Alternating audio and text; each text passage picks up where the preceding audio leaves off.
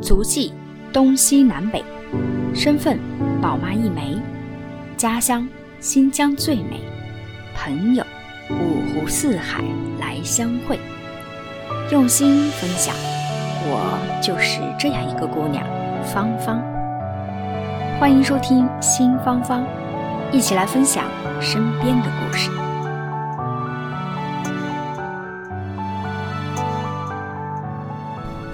Hello，新芳芳的听众朋友们，大家好！哎呀，这一期特别特别开心啊！我现在这个看着窗外的海景，心情非常澎湃， 因为我这一期呢邀请到了一个重量级的嘉宾啊，而且呢也是我的校友了啊，咱们这是港大的校友了啊，蔡律师，蔡律师你好。你好，你好，芳芳。哎，蔡律师，蔡，我先跟大家简单介绍一下，就是听众朋友们可能还不太熟悉您啊、蔡律师呢是咱们那个香港高等法院的一个律师了，本身呢您也是在香港大学荣誉法律学学位学士学位在毕业的，是吧？对嗯，而且有很多的这个讲课经验，我看经常的那个 post 啊都 po 出来， 然后我也是你的小迷妹，经常去听你的讲座。 谢谢谢谢。 对对对，啊、您现在就是呃，是一个这个某知名公司金融公司的这个首席法法务官啊，在在做这对，负样责一法个律职务工。作，对哈。 OK，然后是也是为客户搭建这个海外的一个架构，去做啊、呃一些传承系统的一些配置，包括尤其是在这个家族信托啊等等这个方向，是不是？对，没错没错。 OK OK，呃，因为我是这样，就今天我觉得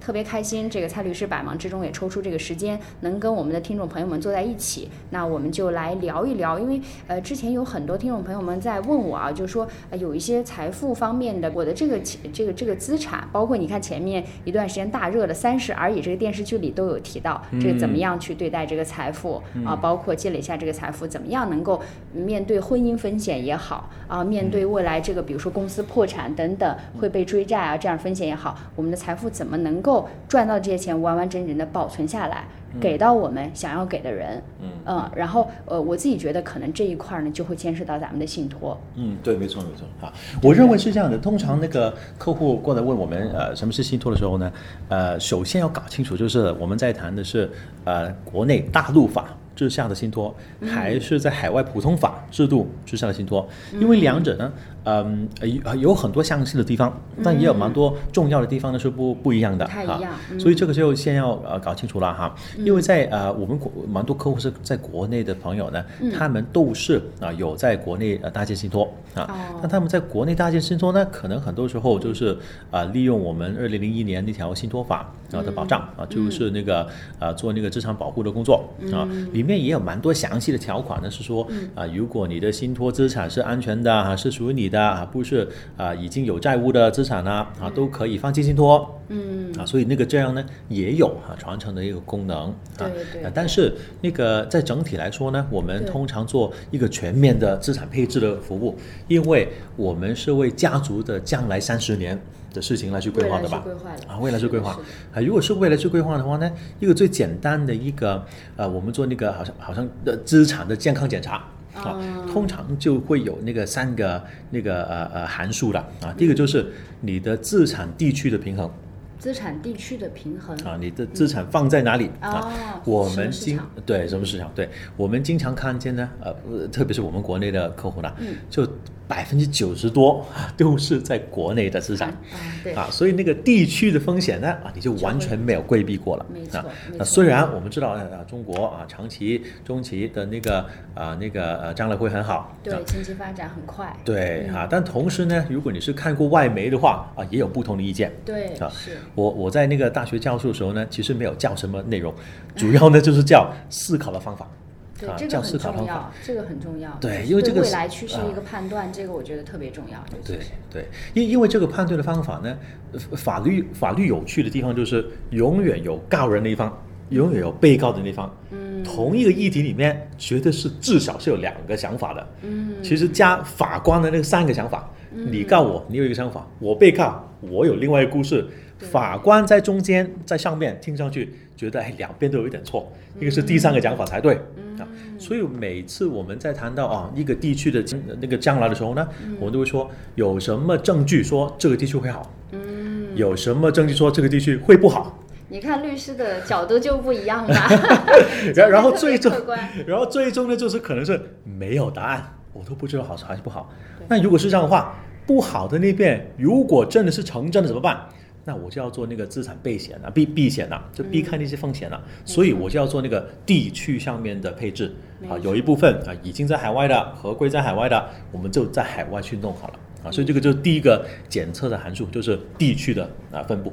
没所以错最恐怖的客户就是你拿过来啊，我是百分之百都是那个呃呃国内的资产啊，单一 地区，而且都是在房产，这个就是第二个函数了，就是资产类型了啊，原来它全部都是房产的，啊，这个也是很正常的事情。对对。如果它有一部分是香港的房产，有一部分是国内房产，都 OK 啦，对都对算了其实哈。有一个均衡了啊。啊，也有也也有某程度上有一个风险均衡，对对啊。但如果它是那个全部都是，呃，如果是全部都是房产的话，其实也是很高风险。是，特别没是因为你是在国内房产的话呢，其实海外很多数据就说，呃，美国印钞很厉害嗯啊，那个很多那个货币供应，呃，货币供应很多，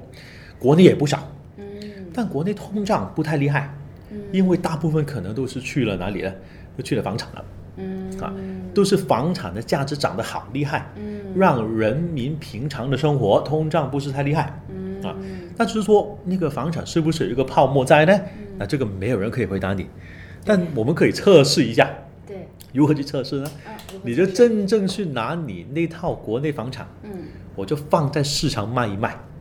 嗯哼，啊，因为我可以放在市场卖一卖放在。我说国内我市看场卖一国内卖市场卖一卖，对嗯哼啊内地市场，我我我在内地市场内地房产，我在内地的呃房产市场说我要卖那套房子，二手房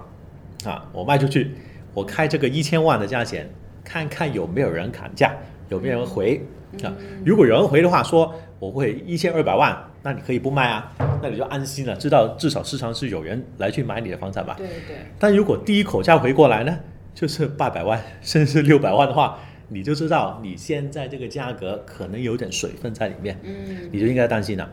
对好，为什么要卖房产啊？哈、对，因为如果我们真的是要等到有风险的时候才去准备，就太迟了吧来？不及了，你卖房产其实很痛苦的过程，对你买你卖股票还容易，是你按几个按钮就按算了。而且它贵了是就贵了部分部分的出售，你也房产不能对只出售一个卫生间 吧？对啊，对对，这样很尴尬。因为我现在就需要一个卫生间的钱，可是剩下的钱我还想留在市场上继续增值，对那怎么办？对 你现在贷款又不容易，如果你是拿的房产贷款更加不容易是的。就算你是有那个租金收入的，呃，也也也不是每一家银行可以呃可以给你贷到款，啊，对就这是个先看到那个呃那个资产的地区，再看资产的嗯类类型型哈、第三个函数是什么呢？就是 currency 了，就是货币了啊哦。如果他们全部都是人民币的资产的话，对那又是另外一个风险。嗯啊，所以如没果错你看到那个三个函数，呃，全部都是在中国，全部都是房产，全全部部都都是是人人民民币币，啊，那分析如果不中详国好的话，那恭喜你； 对对如果中国出问题，呃，那个那对这我我机会率可能不高，对对，也可能很高啊。所以我们首先作为一个呃独立的理财顾问的时候的角色的话，啊，或者是信托人，我要保护财产的话，我一定要从一个先评估一下，对我呃，在香港法律呢叫呃，在普通法里面呢叫独立第三方、嗯，啊。一个独立第三方呢，就是我不会受到任何媒体的影响，我就是所有的资讯我都要看一下，嗯啊，来去做一个机会率的评估，嗯再做一个 impact，就是影响有多大的评估嗯没错啊。你这两个因素乘起来啊，我就知道我如何去做决定了。对啊，这个特别重要。我记得我之前听别人说过一句话啊，就也是一个律师讲的，他就说，其实一个人最大的风险就是你认为没有风 险，就是我觉得我很安全啊，我也看不见风险。对其实往往这个时候你就真的风险比较高了。对所以我绝对们刚才是讨论绝呢，对就是是也跟嗯听友们去分享，就是说，如果说我们的财富现在是在就要自自我去审视评估的情况下，我们来看。呃，几个维度，然后嗯我们来看自己的财产是不是安全。那我们刚才跟蔡律师也分享了说，我们要看市场的维度，要看我们这个资产类别的维度，啊，可能最终还要看货币种类的一个维度，然后我们来看我们自己的资金是不是安全。嗯、 我觉得这个特别干货，敲小黑板啊，听众朋友们记下来，小笔记记下来。然后还有就是，我其实我自己也是带我另外一个呃朋友去问一下蔡律师，嗯就是他有跟我分享，他说啊、他说他听讲呢，就是这个信托啊是很神奇的一个东西，啊、嗯好像说是什么早在古罗马吗？是是那个对时期是那时候已经就开始就已有经开始有啊信托了啊。嗯然后当时好像是说古罗马有一个什么法律规定，比如说你这个女孩出嫁了、啊，我就不可以父母的财产不可以继承给已经出嫁的这个呃女孩。然后呢，所以他又想父母又想说我的一个财产怎么样可以那指定给我想要指定的人。那后来就是找比如说找朋友托管一下等等。那慢慢慢慢演变就演变到了呃当今我们可能现在所说的这个信托。嗯，那我觉得这个故事里，其实我们可以看到，就是好像这个信托有三个人是特别重要的，嗯就是可以撑起这个架构的。如果是从概念的角度来讲，嗯比如说 OK，就是那个父母方，哎、是不是就是就是我们讲的委托人？因为我要委托我这个财产出去啊嘛。那比如说我找一个可信赖的那个朋友，那个是不是就是一个受托人？的一哦个，OK 概念，然后对我对自己的子女，那我想让他受益，那他就受是益我这个人信托里的受受益人。啊，对，所以能不能跟我们简单分享一下，就是您觉得，呃，从比如说我真的是完全不懂信托的话，它它到底是一个怎么样的一个架构？我们应该怎么样去用简单的模式去理解它？ 嗯，可以可以。那呃，那我先回答那个啊信托里面的人，然后我再说呃故事哈、为什么那哦个信托会有这类人的存在啊明白明白好？的嗯那首先呢，这个信托呢是有三个角色，至少是有三个角色，其实是有四个哈、哦那第一个呢，就好像刚才方方你说的啊，那个信托人啊，对啊就是你啊是成立人，对我是信托人，对你啊相信我。对所以呢，就说资产呢就放在我信托那边，嗯然后啊就啊为了谁去服务啊？为了受益人去服务嗯啊，就是三个角色。所以刚才你说的对了，就是如果父母啊给子女，但是不放心啊，所以呢对我就靠那个信中托人间人啊，一就是样中间人一是样是，对对。啊，中间呢就是照顾那个受益人，然后那后呃那个后来慢慢发展出来就是说，如果信托人信不过怎么办？嗯，所以呢，我们在呃，特别是普通法呢，就很讲究那个制度里面有没有制衡。嗯因为没有制衡的话呢，就每个人都可能会心里面有魔鬼啊，嗯啊，这犯错了啊，这有贪恋了啊，就是没有人看着我啊，嗯我我拿一点拿一点点去花也没有人知道啊，对那这麻烦了对啊，所以呢，我们就会加入一个叫保护人的角色。哦那保护人是谁呢？他可能在信托里面没有利益的，哦啊，但他的责任就是我要监察那个监察那个啊信托的工作。嗯啊，收益人同时也可以有这个呃权利，但收益人可能就是本身比较弱势的一个人群嘛，对对你对呃老孩婆子啊、啊孩子啊哈，啊对所以就不懂啊、不懂问啊，所以就找一个保护人在里面。那为什么那个历史上面会发展那个事情出来呢？有几个故事是蛮蛮有趣的啊，这个是关于那个信托起源的故事啊，这个也是在啊很很久之前那个呃那个讲信托法的课堂里面，老师也是用这个例子来去让我们去记得的，所以我就记了一辈子啊。那当时呢，就说有一些啊、呃那个那个武士要去打仗啊，他打仗了啊，就担心吧，担心有有有有没有人可以照顾我孩子、老婆啊这些，啊，或者是那个皇帝啊，他是不好意思让人家知道自己有这么多老婆，所以呢就跟好兄弟说，兄弟兄弟，你照顾我老婆，啊资资产，那就对照顾资产了啊！所以我现在呢出去打仗了啊，就你那如果我出事的话呢，你就帮我那个把那个房产啊啊其他财产啊就用在我老婆身上就好了啊，因为我相信你吧，兄弟，我要去打仗，你不用去打仗嘛，我就靠你了哈。嗯啊，当然了，两兄弟可能就同时要去打仗的话，就可能两兄弟就找一就再个找伯伯，第三这个方嗯贝贝啊，那比较老的不用去打仗的啊，来去照顾了。啊，但那个故事就是呢，因为打仗回来之后，嗯那个贝贝已经自己拿着那个房产哦自己在用了，嗯然后那个兄弟说：“哎，我去打仗，我拜托你帮我来去照顾我老婆嘛，你结果自己钱把都房子没有用了，呃也是侵占了啊，就是那个违反信托责任的情况之下，用上了信托资产啊了。对所以当时候呢，那个去打仗的武士啊，就去法庭里面说，呃，法庭法庭，这不公平哎、对，啊，他他明明是他答应了我要照顾我老婆的嘛，他但是为什么他用在自己身上呢？对对那对，个法庭就说 OK，当时的法律法规没有说这个事情，嗯，但是从那个叫衡平法，就是另外一个看看重公平的那个法律系统呢，哦，原来就可以利用那一部分的法律来去说信托啊，原来是分开一个叫义务两全的概念啊，这个是普通法才有，就我们国内的大陆法系统呢就没有这个概念，就义务两全。义务两全的意思呢，就是说那个刚才那个贝贝那个老人家，嗯做信托人的那那那个老人家，嗯只是拿着那个叫 legal interest，嗯就是名义上的拥有权，嗯实际拥有权呢，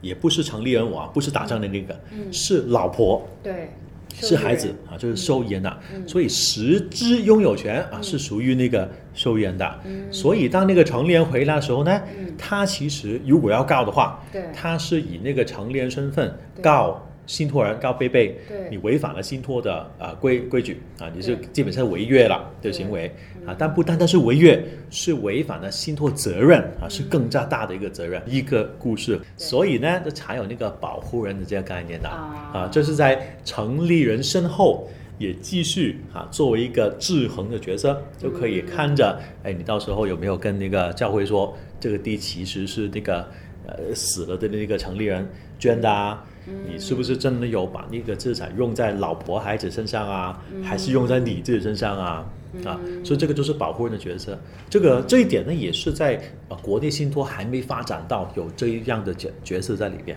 这是保护人的这一这一保护人块这这一点就没有了啊。哦啊，这个也也很难，也也也也是蛮难，不能够怪我们国家的法律发展，对对因为对我们是二对零零一年的时候才有那个信托法啊，有了这个信托法之后呢，呃，也是媒媒体公开说呢，就是二零一三年才有银行做第一家家族信托。哦啊，但那个家族信托的概念呢，大概就是帮家族的人去做投资而已，也不算是海外的普通法底下的信托，帮你做资产保护，同时要顾你的资产的增值，同时要帮你做那个资产的分配的安排，啊，嗯基本上就是那个首付就保护啦，呃，创富就是那个增长啦，然后那个传付就是分派的安排啦，那这个就是海外信托应该是做的比较嗯比较相对好的完一善个一地点的方哈，因为嗯总得是几百年的一个法律法规的的发展吧，对啊。对对，就是刚才你看，咱们通过这个小故事，简单的了解了一下信托的概念、嗯啊，然后包括海外的信托还会有一个保护人这样的嗯一个机制在这里。然后我我觉得可能听友们可能会呃，多数像我一样，我现在就会比较好奇啦、嗯啊。那既然哦原来有不同，那可不可以给我们就是多一点介绍？如果说像这种海外的信托，嗯它能够做到的一些更多的一个优势在哪一方面？嗯，好，那我说几个故事吧。那嗯，呃，那我我先从那个保护那个角度来去去讲吧，然后再说那啊个呃创富的角度吧。呃，保护那个角度呢，因为对从那个呃成立人他自己那个个人或者是业务，呃，或者是家人啊，其实蛮多风险的来源的嗯对啊。那个其中一个最明显的风险来源呢，就是对嗯呃老公跟老婆之间啦啊，因为我们见过蛮多呃可可以是结婚好几十年的人，嗯都可以离婚的。啊，这个这个我自己想那个想不明白哈、那当然，那对个绝对是有客户说，呃，可能是等孩子年那个孩子大那个长大了啊，终于就说我要离婚了啊，这顶顶顶顶不顺了哈、也有可嗯现能在离的婚。率非常非常高，对对对，还有之前的，嗯，他现在离婚就特别是年轻化，对啊，所以就呃这个也是另外一个担心，就是老爸老妈担心孩子孩子离未婚来，的嗯风险很高，或者是孩子被离婚，啊，所以有一个漫画是很有趣的，就是那个爸爸跟那个孩子说，孩子将来那个土地，就外面有一个土地啊，那个漫画都说是，你的，啊，呃这个土地呢都是你的，但是百分之五十呢，将来都是你的未来的前妻的 了，你的未来的前前妻，期你未来的前妻就是会有你百分之五十的资产 的啦，已经预哈。算好了，已经计划好就是一定会离婚。 对嗯对，所以这个嗯我我们其实是越来越多客户呢，他们知道他们孩子，呃，可能现在的教育比较那个有独立思考啊，觉得世界蛮多蛮多可能性啊，是啊，对自己可能是呃独生孩子啊，或者是呃家里不太多呃那个家庭成员啊，对所以就觉得自己很很很个性比较强，对对对，这样就可能跟老婆将来配不来啊，所以也知道没错离婚就离婚的没所谓啊。我身边的那个小明、那个小强也是离 婚啊，就觉得离婚好正常了吧？嗯对对对，就不像我们父辈啊等等啊，那个时候觉得是一件很大一件事，对现在恨不得有一些早晨结婚，晚上我说离婚 了哈，啊其实结婚是比那个离婚便宜很 多，因为结婚其实你基本上去去签个字就可以哈，离婚就比较贵哈，所以那个父母除了是安排自己的准备，如果真的是出现离婚风险的话，对如何去避免对啊？还有就是那个父孩母子未来的嗯的那个孩子啊，自己未来的风险呢、啊所以信托在这个角度呢，就可以因为呃特别是海外信托，这因为弹性比较大，嗯，所以中间呢，我们可以在呃父母自己或者是孩子没有离婚的时候，嗯利用信托资产照顾他们。但是快将要离婚或者是离婚之后啊，中间可能透过信托里面的调整，就可以让那个另外一半啊不能够分资产了，或是分小很多很多了啊。呃，举个例子哈，因为我们有些时候这类的架构设计呢，我们首先会看那个资产量有多大啊。如果是资产量越大的话呢嗯，在法律上其实有不好处。为什么？因为特别是在普通法的地区，嗯如果你是在那，如果你是单纯在国内结婚国的话呢，那你就跟随那个夫妻共同财产，哦那就那就呃绝对是一半，嗯那夫妻共同财产嘛，就是变成一半一人一半了。对在海外的话，啊、如果你是啊、在呃在香港结婚，嗯或者是在香港有有那个呃一段长时期的生活的话，有可能变成这个是香港的婚姻。嗯如果是香港的婚姻的话呢，那到时候如何去算，给多少老婆或者给多少老公啊？那就要看那个量有多大，结婚多久啊，双方的贡献是呃什么？那贡献呢，不是财产上面的贡献，你照顾家庭，他去工作，双方同等贡献。哦啊，所以呢，如果结婚时间久的话，很呃又是比较大额的资产的话呢，法庭通常就会说都是一人一半的、嗯啊，所以我们的做法呢就是尽量减低他们一人一半的嗯这部的这个额度、啊，如何去减小呢？就是把大部分的资产都放在信托哦，嗯啊，所以这个涉及到比较仔细的一个架构设计在里面。嗯但是就是说，我们其实是可以通过这样的信托架构来帮助成立人去保护他要保护的一个资产，对没不错受啊婚姻的分割的影响，尤绝其对现是绝在对的是法对律又是这么严格，对对对一半对一半的对明白对。然后像这种信托，呃。除了婚姻这个外面，它其实好像，比如说像有一些成立人他是企业主，然后嗯他自己开公司啊等等，嗯虽然可能不大，但是也会有未来被追债的风险，嗯对吧？嗯那那其实这个信托是不是也会帮他在这个债务方面也做一个所以通常那些比较大的企业主呢，嗯他好像楼层比较高，他看到海啸要过来的时候呢，他会比较早看见哇。你对？住在一楼的话，那是水要在你面前，你才知道吧？是的，是的，这个啊所比以较好呃，所以所以他当他们已经知道有这个事情的话呢，其实对他们来说比较好安排。嗯为什么呢？因为他们就可以把资产早一点，在风险没有变成真之前，已经放到信托里面。嗯那如果那假设你是住在一楼的，嗯啊，水已经水已经在你门口了，到时候风险已经出现了，嗯人家已经敲门了，嗯到时候你再说我已经把资产放到海外信托了，甚至是放到国内信托了，其实都没用，嗯，因为国内信托法跟海外信托法其实都有公平的原则在里面的，没错，没理由可以让你在债主在门口的时候，嗯你突然说，哎，口袋呃左左左边口袋钱已经给到右边口袋了对，不是你的，就不能够这样说。对对对，所以一定要在风险没有成真之前，你去已预测经这要个准风备险好。对对哈、所以这一点呢，就是防特别患于未是然对防患于未然。对，所以如果现在我们已经知道将来可能有产业链的问题，对可能有资金链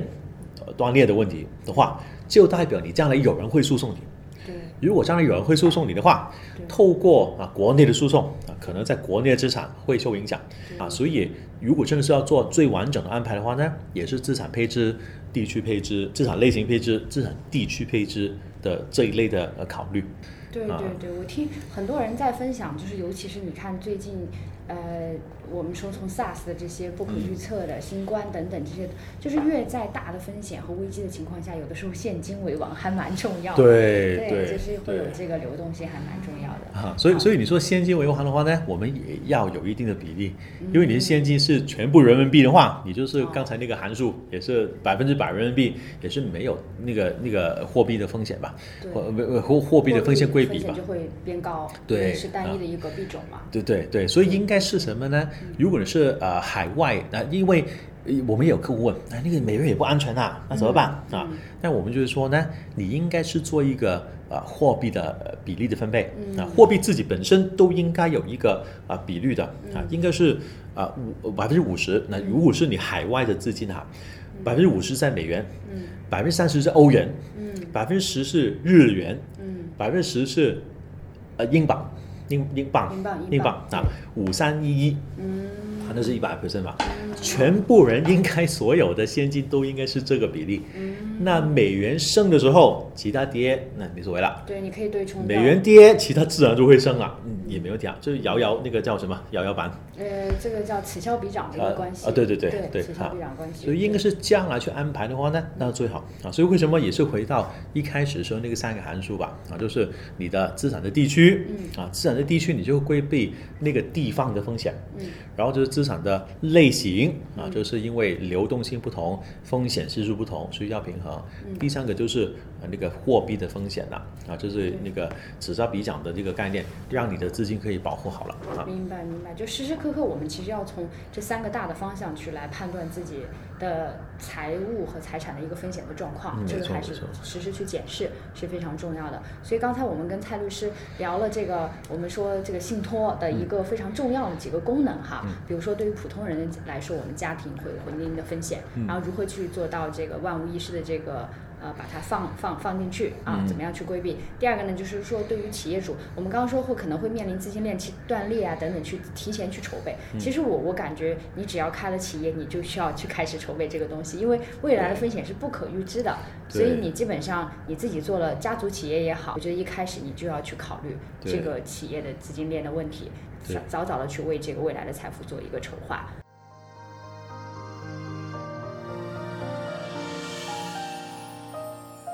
感谢您收听新芳芳。如果您喜欢我的节目，请转发分享给您的朋友，也欢迎线下跟我互动留言。同时欢迎听众朋友们关注芳芳同名公众号“新芳芳”，我们下期再见。